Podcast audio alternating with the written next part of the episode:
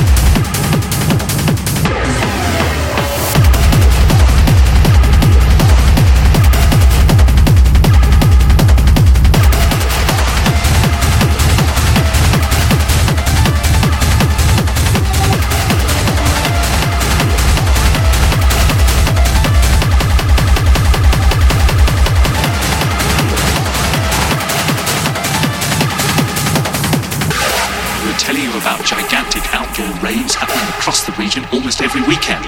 Sometimes they ended in confrontations with the police after residents complained of deafening music in the small hours of the morning. This summer, all has been quiet. Too quiet, say party organisers, who accuse the police of using new legislation to try to stamp out the craze altogether. Alison Holt report.